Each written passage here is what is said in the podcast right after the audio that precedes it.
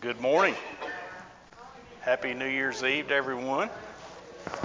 Am I on? Hello? Good. Well, I'm about to yell. Well, you know, it is the end of the year, so we're, we're a little bit tired. So it's good to see everybody out this morning. Uh, of course, this again is our uh, Fundamentals of Faith class. Uh, I've got the uh, uh, this this morning is going to be the distinctive nature of the church. Of course, last week we discussed the divine nature of the church, um, and we looked at you know how you know Christ when he came into the the world, you know, established concept of the church. Um, you know, he discussed its you know it being the kingdom, uh, being present, that it would uh, he you know was bringing it with power coming from heaven. Um, you know, that would be established when the Holy Spirit descended on the apostles and, and gave them, uh, you know, the abilities, the miraculous gifts that he gave them, and then it would be established in Jerusalem. And again, ultimately, the church was purchased by Jesus. So this morning we're going to look at how, what the church actually is, and uh, just go through some descriptions this morning. So uh, when we look in the New Testament, the the word church is found over 100 times. I think 114 is, if my count is correct. Um, and then, of course, as we mentioned last week, you know, Jesus brought this concept up in Matthew 16. You know, after Peter's confession, he's, you know, he said upon that confession he would build his church. Um, that is not a term that we we find in anywhere in the Old Testament. So there's an entirely new concept. Um, what do you, when you think about church, what, what's the first thing that comes to mind? Body of people. What does society think of when they hear church? What do they think of? A building, right? Most generally, you know, that's the first thing that a lot of people think of is that church down there or this church here or, you know, a structure. And we're, you know, we kind of lose sight of it's the group of people, right? Um, and I think that is one of the things that you know, creates a lot of um, confusion. Um, and I think a lot of people really, I guess, don't take in the significance of the church being, you know, the, the body of believers.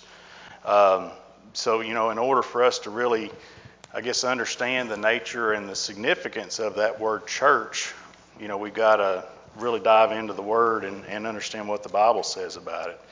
Uh, of course, when you look at the, the Greek, and uh, I'm not a Greek scholar, so uh, ecclesia is the, uh, the Greek word for church, and it's a compound, I think, of, of two Greek phrases, but basically means to be called out of. Um, so essentially, we could be the called out or the called out ones.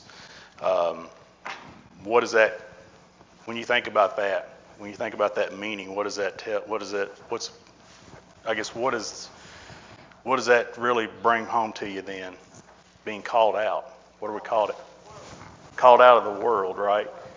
Called out of darkness. Called out of sin.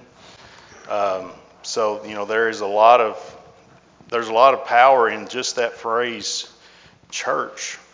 Um, we look at 1 Peter 1 uh, chapter 2, you know, that's what he says. He says, for us to be called out of darkness and into his marvelous light. Um, in Acts, um, you know, mentions in Acts 26 that we would be turned from darkness to light and from the power of Satan to God. Um, then finally in Colossians 1, it says we would be uh, delivered from the, the power or domain of darkness and conveyed or transferred into the kingdom. So that's uh, you know a really significant um, element that we really have to think about when we look at the description of, of and definition of the church. Um, you know, and you th- also think about there's no other calling or no other way that we will enter the church than through the gospel, right? You know, that, that's another thing that we've really got to think about, and we'll dive into this as we get farther into the, the series of lessons. Um, but, you know, there's a, a plethora of understandings, I think, in the well, I would just say, quote unquote, Christian world uh, right now on how you actually enter the church. Um, and if you talk to, you know, some other folks out in uh, uh, different beliefs or different Christian understandings, I guess you would say, uh, there's a lot of misunderstanding. You know, you often hear uh, that, you know, if you fall on your knees and, and pray to the believer's prayer to Jesus, that you enter the church at that time. But I keep reading in my Bible, and I don't see how that's how we enter into a relationship with God, right? Um, and you know that's something that is to me is very scary when you look at how many people have a complete misunderstanding of how you even enter into a relationship with God, how you become a believer. Um, you know, I think it's again, it's vital for us to to dive back in again. What is the church itself? Um, the church again is composed of who? Christians, people who have been saved. Um, and then, you know, of course, again, Acts gives us all, you know, many of the descriptions on how we are saved. Um, I think it's it's really interesting, you know, that you know we're also called saints. Um, you know, there's a lot of different, again, different uh, beliefs that you know have uh, sainthood or whatnot. Uh, you know, you have to be some kind of spiritual superhero to obtain, obtain that status, but the Bible doesn't mention that at all. It mentions that if we're in a right relationship with God, if we've you know put on Christ, if we've been covered with His blood, we are saved. We're in the church, and we're also saints. Um, and to me, that's uh, that's really powerful. Um, 1 Corinthians 1 says, To the church of God which is at Corinth, to those who are sanctified in Christ Jesus, to be called saints. Um, 1 Corinthians 6, uh, people in the church are sanctified, set apart, uh, you know, when they obey the gospel, when we are, are sanctified.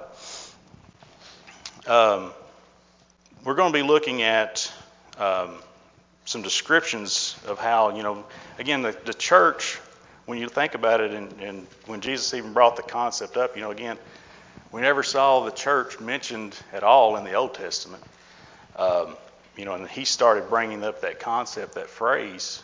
So, you know, a lot of people were like, what is the church? You know, and we see him using a lot of different descriptions um, from daily life that to help really uh, help us understand what the what the church is all about. So we want to look at eight different descriptions uh, this morning, and uh, hopefully that'll help us dive into a little bit deeper, you know, what the church actually is. Uh, let's turn over to 1 Corinthians 12. Be a bit of a lengthy reading, but I do want to I want to run through this. 1 Corinthians 12, uh, verses 12 through 28. This is one of the first descriptions where Christ, or uh, you know, the Holy Spirit mentions through Paul's writing that the, the church is a body. It says, "For as the starting in verse 12, for as the body is one and has many parts, and all are, all of the parts are that of that body, though many are one body, so also is Christ. For we were all baptized by one Spirit into one body, whether Jews or Greeks, whether slaves or free." and we were all made to drink of one spirit. So the body is not one part, but many. If the foot should say, Because I'm not a hand, I do not belong to the body, and in spite of this, it still belongs to the body. And if the ear should say, Because I'm not an eye, I don't belong to the body, in spite of it, it, it still belongs to the body. If the whole body were an eye, where would the hearing be? If the whole were an ear, where would the sense of smell? But now God has placed the parts, each of them, in the body just as He wanted. And if they were all the same part, where would the body be? Now there are many parts at one body. So that I can't say to the head, I don't need you, nor again to the, the head to the feet, I don't need you. On the contrary, all the more, those parts of the body that seem to be weaker are necessary. And those parts of the body that we think to be less honorable, we clothe with greater honor and our unrepresentable parts have a, a better presentation. But our presentable parts have no need of clothing. Instead, God has put the body together, giving greater honor to the less honorable, so that there would be no division in the body, but that the, the members would have the same concern for each other. So if one member suffers, all members suffer with it. If one member is honored, all members rejoice in it. Now that now you are the body of Christ and individual members of it, and God has placed those in the church. So again, here's you know one one description of the body that or the the, the church that you know is is, uh, second nature to us. You know the fact that we look at how many people are in here right now. You know we all have different traits, we all have different personalities, different thoughts.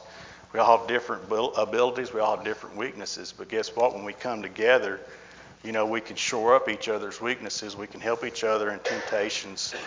You're going to be stronger in one area than I am. I'll be stronger in one area than you are.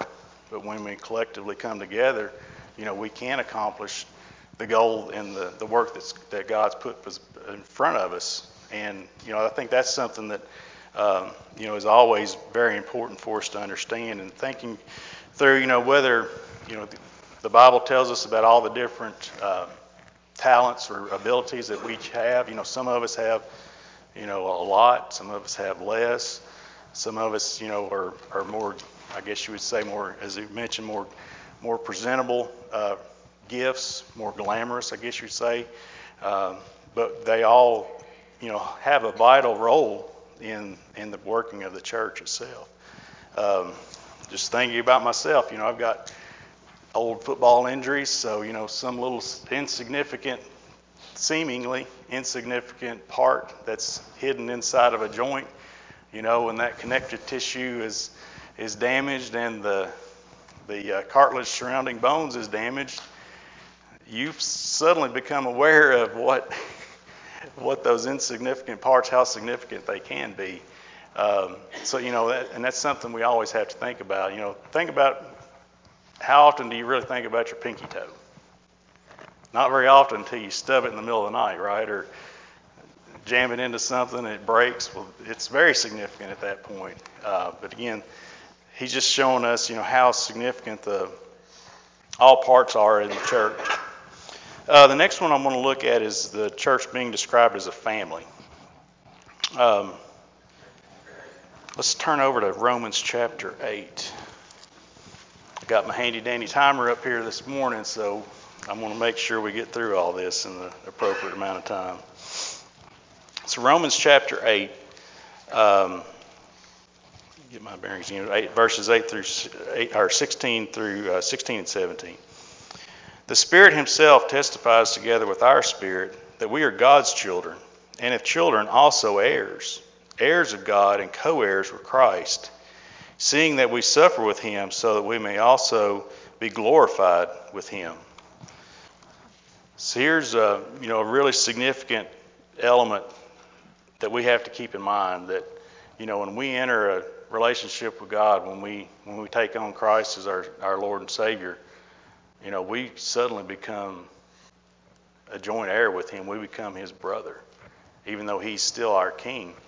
Um, and that has always been very significant in my mind just to think about how you know how God looks at us once we truly obey Him.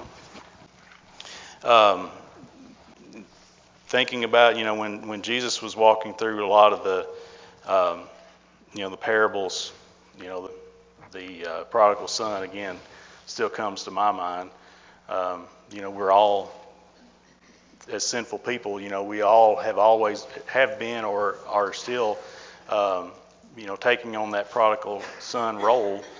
But when you look at God, you know, always seeking us, seeking that relationship with us again, um, that that to me just just tells me how much he he truly does love us, and you know, in spite of our imperfections and whatnot. Any thoughts or comments? I've kind of been just ramming through here real fast, but is, has anybody got any thoughts so far on, on any of these concepts? The next one I want to look at is the kingdom itself. Um, church again is described as as a kingdom. Um, one of the most significant ones I think about is in, you know, when Jesus, you know, he kept mentioning this, uh, you know, that his he would establish his kingdom. Um, what was back in, in his day? What was what were the Jews looking for when they were thinking of the Messiah? Exactly. And they wanted somebody to squash the Roman Empire, right? You know, to reestablish uh, as God's chosen people, um, you know, from Moses' day, you know, and that's what they were really looking for again. Of course, they'd had, you know, what, 400 and some odd years of silence, you know, through uh, um, after the uh, prophetic days and whatnot, you know, when when God had, you know, all the both kingdoms had been uh, had been overrun and, and put into captivity.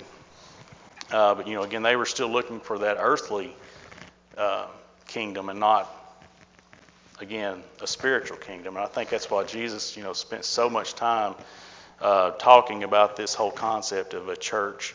Um, and then, you know, one of the most significant ones I think about is, uh, you know, when he's standing before Pilate in uh, John, you know, and Pilate is, you know, questioning him about that. Uh, John 18, uh, verse 36, you know, and he just flat out said that. He said, My kingdom is not of this world, said Jesus. If my kingdom were of this world, my servants would fight so that I wouldn't be handed over to the Jews. As it is, my kingdom does not have its origin here. So again, here's this concept of, you know, this is a spiritual, uh, a spiritual kingdom and not a, not an earthly kingdom. Um, Thinking about a kingdom, though, what what's the hierarchy look like in a kingdom? Have a king, so it's not a democracy, right? And again, we have a king, and it's not a democracy, is it? You know, we don't. God's laid out a set of rules, and you know, He's given us an open invitation. He's already paid the price for us. You know, that's the thing. We don't even have an entrance fee. Um, you know, I don't have to take the punishment that I deserve now, but I will do what God says, or what? I won't be in the kingdom. Um, but again, it's not like it's a, an earthly, you know, monarchy or whatnot where, you know, I'm not one of the peasants who are being oppressed all the time. What am I? I'm being lifted up. And I'm being lifted up as a co heir with Christ, uh, which is pretty wild concept to think about it, or it is in my mind at least. But uh, exactly, and then also, you know, what our work, when you think about it, that also, you know, what our work is, you know, in an earthly kingdom, what are you doing? You're you're working for the king. You're you're creating more riches for the king. Um, our work, we're trying to bring more souls to to the Lord, right? Um, so I think, you know, that again, God's wanting us to bring, He's wanting us to have that eternal, eternal relationship with Him, and He also wants us to bring as many people with Him. Um, you know, and that's where I think the riches will be when, you know, He wants to, He wants to see as many souls eternally with Him in His presence um, forever. And I, you know, again, that's one of the major things that I think is different in in the two. Exactly. Right. And again, it's a totally different uh, concept than, than what you know most people would think about again in the world. Um, the next one I'm going to look at, I'm halfway through. So the church being described as a bride. Uh, 2 Corinthians 11, uh, last part of the verse, to present you as a pure virgin to Christ. Again, the Bible, you know, looks at the relationship with, between Christ and, and the church, you know, in the same realm as the marriage relationship between a man and, and his bride. Um, you know, that's what the latter part of Ephesians chapter 5, you know, when it's talking about that relationship, husbands and wives, but ultimately, you know, we're talking about Christ and his church. Um, you know, talking about Christ loving him, loving the church so much that he gave himself and sacrificed himself for her.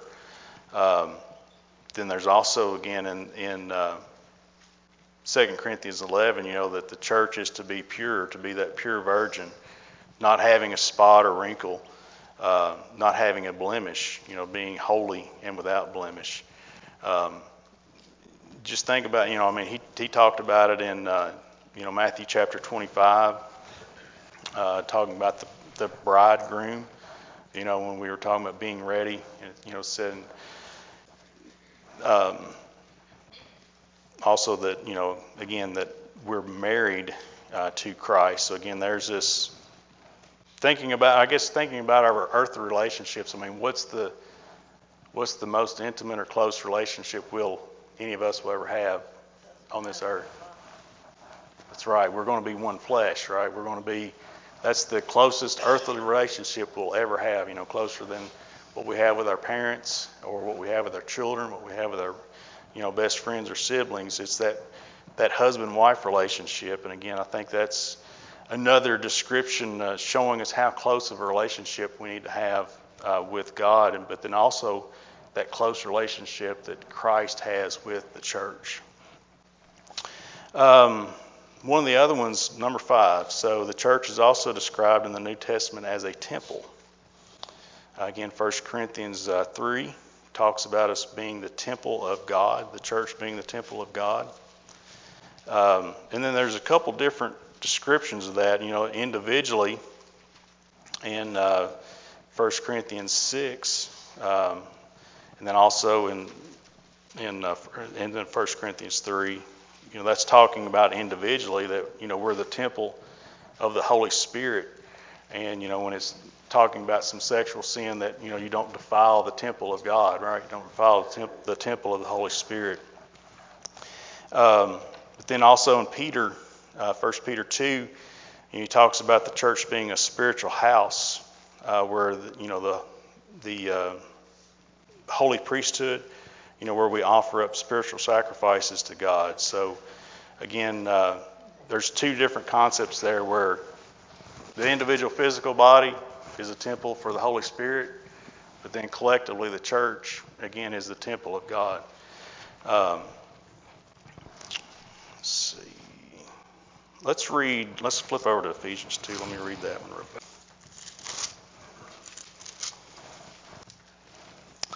Ephesians 2, uh, 21 and 22.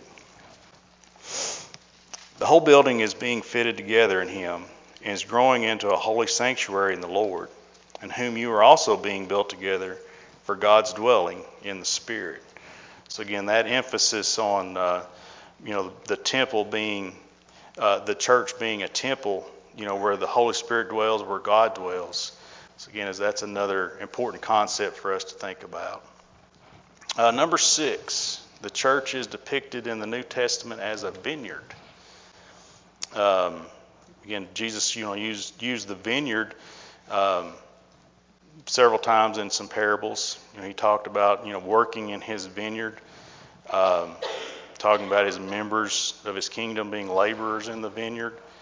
Um, what does that also start to imply with us about the work of the church? Right. I'm not a, I've never worked in a vineyard, but I've worked in a lot of crops in my life, and uh, that's not the most fun thing ever. You know, it takes a lot of work, uh, getting up early and getting in late, and a lot of sweat, hot, cold, dirty, if you deal with animals, you get some excrement on you that's not as fun as you would like. But uh, you know, there's some, there's a lot of work involved. Uh, you know, when we're tending to a crop, and that inc- right, and that requires a lot of work and a lot of effort on our part individually and collectively, right? Uh, so again, that's one of the things I was really wanting to think about. That one is, you know, it's we ex- accept Christ's invitation, you know, we take on his, you know, we take on him in baptism. We enter into that relationship. We're in the church. We're saved. We're saints now. Um, but yet now it's time for us to get to work, right? Work also implies a lot of not fun things. You know, you think about, you know, some of the things, you know, again, if, uh, you know, my dad, again, he was uh, an elder in the church for many years, uh, one of the congregations he went to years ago. And, you know, I would see how much time and effort was spent, how much, how many sleepless nights he had, you know, when he was concerned about, you know, the, the body that he was overseeing at the time. Um, you think about the deacons of the church. When you think about, you know, the, the folks that assist with teaching, uh, benevolence, you know, all those things, we're always sacrificing something for the good of the body, but then also, you know, reaching out to those who are who are still lost, right? So it takes effort on our part. It's not something that, you know, we didn't just hit the jackpot and then it's, you know, like uh, easy street from here on out. No, it, you know, that's the beginning of, of our work. Um, so again, that's another concept we think about. Here's one. Uh, the church is described in the New Testament as a flock. How many of you have ever tended sheep? I haven't, but uh, I've dealt with animals before. Go You raised them when you were younger, and how much effort and how much fun was that? That's right. You know, and it, you think about uh, that we're called the flock of God. And, you know, Jesus talks about that he is, you know, the, the good shepherd. Um, John 10, look at that one. Um, he mentions that, and starting in verse 7 down through about uh, uh, verse 18, you know, he talks about how how he is the door to the sheep, how the sheep know him, and he knows his sheep. Uh, he talks about that, you know, he's the good shepherd. He mentions that uh, about three times in the in this passage. You know, he talks about the fact that, um, you know, he's willing to lay down his life for his sheep. Um, but also, you know, he talks about the sheep going astray. Um, and again, as you mentioned, you know, there's not a, a, fence in the in this area that can handle that can contain a sheep. Well, think about us. You know, uh, how quickly am I the that one lost sheep out of the flock of a hundred? And you know, think about my life, how quickly I can stumble and fall in my walk. You know, and thinking about the, the sin in, the, in my life, the temptations that, you know, maybe I necessarily can't overcome. Um, but again, helpless, you know, you think in the spiritual realm, you think about how helpless we are on our own. I mean, I don't have a chance against Satan if I'm standing here by myself. But again, if I'm covered with Christ, you know. Right. But what you just described, I mean, is mankind.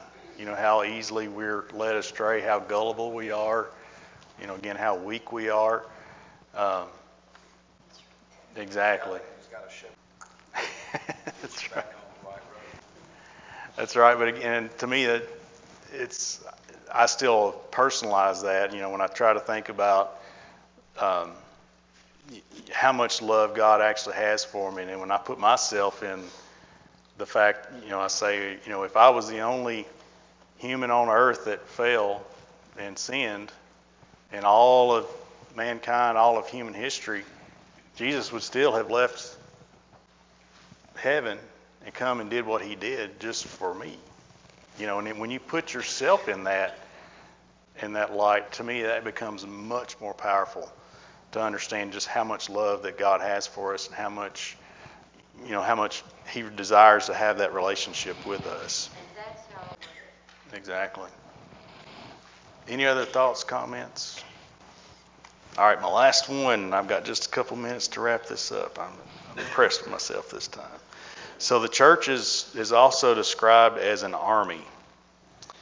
Uh, 2 Timothy 2, to endure hardship as a good soldier of Jesus Christ.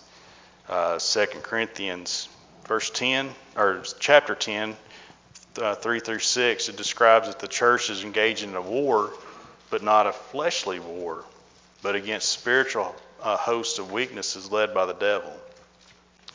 Um, you know, we also mentioned in, uh, um, I'll tell you what, let's just flip over to uh, Ephesians 6. Let's look at that one real quick. And it's talking, starting in verse 10, it says, Finally be strengthened by the Lord, by his vast strength. Put on the full armor of God, so that you can stand against the tactics of the devil. For our battle is not against flesh and blood, but against the rulers, against the rulers, against the authorities, against the world powers of this darkness, against the spiritual forces of evil in the heavens. This is why you must take up the full armor of God, so that you may be able to resist the evil, resist in the evil day, and having prepared everything to take your stand. Stand for, therefore with a with truth like a belt around your waist, righteousness like armor on your chest, and your feet sandaled with readiness for the gospel of peace. In every situation, take the shield of faith, and with it you will be able to extinguish the flaming arrows of the evil one. Take the helmet of salvation and the sword of the Spirit, which is God's word. So again, this description of warfare. I'm not a veteran, but my, my father was uh, was in conflict in the late '60s. Um, probably, I think we probably have a few veterans here, and you all understand uh, what's involved in that. Um, looking at not necessarily um, military terms, but you know, just thinking about it in our our day-to-day lives, um, you know, we have to be prepared for uh, conflict. You know, we have to be prepared for, uh, un, I guess, being uncomfortable at times. You know, suffering, whatnot. And again, that's another thing I think that uh, we have to think about when we're we're looking at at the church. And that was that ties into one thing I wanted to bring up. So 1 Corinthians 16:13. Be alert, stand firm in the faith, be brave and strong. So again, this this concept that you know we const, we have to be be uh, ready, you know, to again to defend ourselves, but then also, um, you know, to, to put down the work of, of Satan and um, be brave, be strong, stand firm in the faith, be alert. So we're constantly having to keep our guard up. Uh, you think about when you get complacent, what happens? In the battlefield, that probably gets you killed. In spiritual realms, we're going to fall to temptation, right? Um, but we got to be be able to stand up. Again, it's going to take some effort on our part, you know. But um, in the end, you know, God is. If if we do our part, you know, if we stay alert, we don't get complacent. Um, what what's the end result? Is God is continually covering our imperfections and keeping that right relationship with Him. Yeah, have you ever been in that unfortunate situation where somebody looks at you and says, I thought you said you were a Christian? I mean, how does that not drive right through your heart and twist? You know, it's like the fact that, you know, that's the perception that I presented uh, to unbelievers in the world, and what if that's the only interaction they ever have? You know, what kind of failure have I been? When you're when things are going really well or you get really tired. That's the two times that I notice that I have a lot of trouble. Uh, but yeah, like you say, when when you're in the heat of it, you know, and you're you've got all your senses uh, that you know full strength, it's a little easier to to overcome those and and see when we're being attacked. But again, and again, when he was completely exhausted, um, and I, For us, that was very difficult. Right, and that's a that's a whole other sidebar. But we could think about how just actually how strong Jesus was in physical form um, in that sense. Um, last page, and I'm going to get this done before the the second bell rings. Um, looking again at the church, so there's three different, um, I guess, senses in which the church is used. Um, we've got a universal sense of the church. You know, when Jesus said, again in Matthew 16, he says, I will build my church. Again, he's talking about collectively. Uh, Jesus purchased the church with his own blood. Jesus is the head of the church and again gave himself for the church. So that is, you know, all believers. Um, he talks about, you know, again, that's that's a universal sense. Um, then there's also this this thought of a local sense of the church. Uh, we look at Acts 13, 14. uh, the church in, that was in Antioch. He also mentions in 14, he says, when they had appointed elders in every church. Uh, Acts 20 sent to Ephesus and called for the elders of the church. Again, so that's going to be, you know, a local, again, just an individual congregation. And then we've also got this regional sense. Um, when you know, talk about the churches of Asia greet you, and, and uh, Paul's writing in 1 Corinthians, um, churches throughout Galilee and Samaria, again in Acts 9, that's kind of a regional description.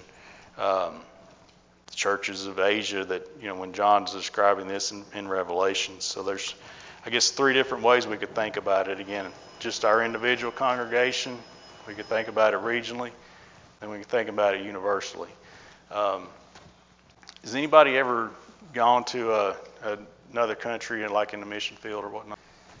Is that not one of the most, uh, to me, I've, I've been on a, a few of those, and you know, when you worship together, you know, you may not necessarily understand each other's language, but especially when we're singing, um, the blending of those different languages in song, you know, and then getting to know each other, seeing our, our similarities, our differences, but, you know, ultimately, what are we trying to do? We're trying to serve God. And to me, that, that was one of the more powerful things I experienced uh, in that was that, you know, people are people. It doesn't matter if, what country you're from. Uh, we're all the same. And uh, to me, that, that was, a, again, a, a powerful thought for me to, to look at. Um, final thoughts here. So, conclusion. Again, you know, we're called out. We're, you know, God's called the church out of the world, and the, the folks that are in the church are those who have obeyed the gospel. Again, this concept of us being saints, I think, is something we need to think through and and really internalize. Um, you know, God gives us a description of the church. Um, you know, He gives us uh, again helps us try to, to think about it in earthly terms so that we can really internalize and understand what the church actually is. Again, there's only one church. Christ established it. Christ paid for it. Christ is ruling it right now. Uh, there's one body, there's one family, one kingdom, one bride, one temple, one vineyard, one flock, and one army. And again, for me, uh, to be able to have that ultimate relationship, you know, that eternal relationship with God in heaven, I have to be in the church. So I have to do uh, all the things that, that Christ has, has called for me to do. Any uh, yes, I've Got a minute and a half. I can't believe this. Anybody got any thoughts or, or comments before we? Well, I'm going to call that a victory, and I'm going to give us a minute and 15 seconds to get out of here before the uh, second bell rings. Thank you all for your uh, your comments and and uh, participation this morning.